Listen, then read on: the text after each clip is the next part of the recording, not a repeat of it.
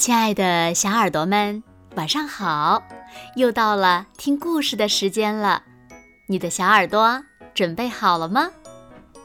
我是每天晚上为小朋友们讲故事的子墨姐姐。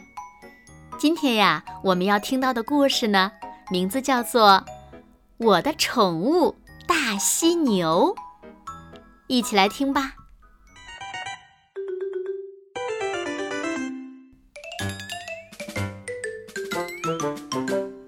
我买下大犀牛的时候，真的不知道会发生什么。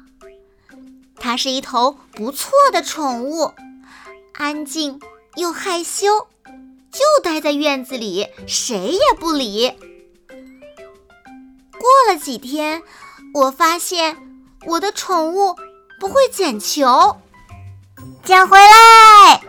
哦，也不会捡棍子。当然了，更别提飞盘了。哦，拜托，他连翻滚也不会，他什么都不会。我请来一位犀牛专家。哦，他有没有用力拽自己的绳子呢？他问。没有，我说。那，他袭击过别的犀牛吗？没有。那他有没有在地毯上大便呢？没有。啊，那你担心什么呢？嗯嗯，他什么都不会。哦，实际上呀，犀牛只会做两件事：戳破气球，还有。在风筝上扎洞。他说：“真不敢相信，戳破气球和在风筝上扎洞，太无聊了。”我马上想到，要是我牵着我的大犀牛去公园，碰到有人在卖气球，会怎么样呢？还好，什么也没发生。要是碰到有人在放风筝呢？很多孩子在放风筝，还好什么也没发生。我的大犀牛没有去戳破气球，也没有在那些风筝上扎洞。我有点怀疑我的宠物，也许因为它的年纪太大了。也许我一开始就应该买一头河马。从公园回家的路上，我们看到有人抢劫，其中一名强盗坐热气球逃跑，另一名坐的是滑翔风筝。热气球上的那名强盗还在嘲笑人们。我看了看我的宠物大犀牛，指着气球。去戳！我命令道。哇！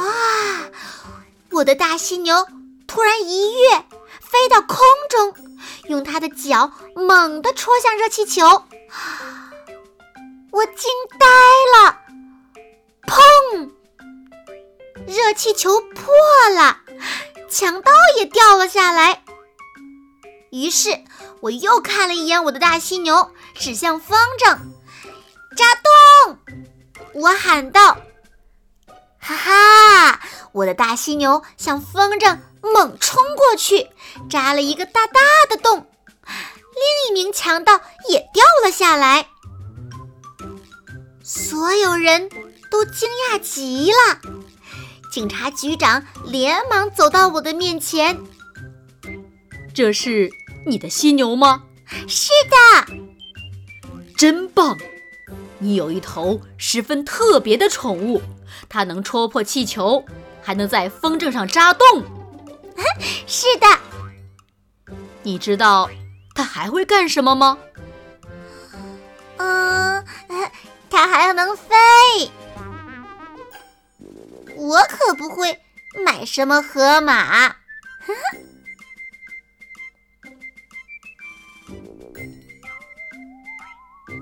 好了，亲爱的小耳朵们，今天的故事呀，子墨就为大家讲到这里了。那小朋友们，你们的宠物是什么呢？那如果让你来养宠物的话，你会养什么呢？快快留言告诉子墨姐姐吧。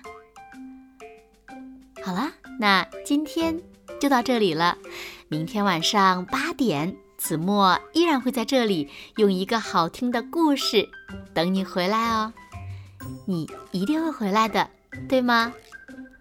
那如果小朋友们喜欢听子墨讲的故事，也不要忘了在文末点亮再看和赞，为子墨加油和鼓励哦。当然了，也希望小朋友们把子墨讲的故事分享给你身边更多的好朋友，让他们和你一样，每天晚上都能听到子墨讲的好听的故事，好吗？谢谢你们喽。那现在睡觉时间到了，请小朋友们轻轻地闭上眼睛，一起进入甜蜜的梦乡啦。完喽，好梦。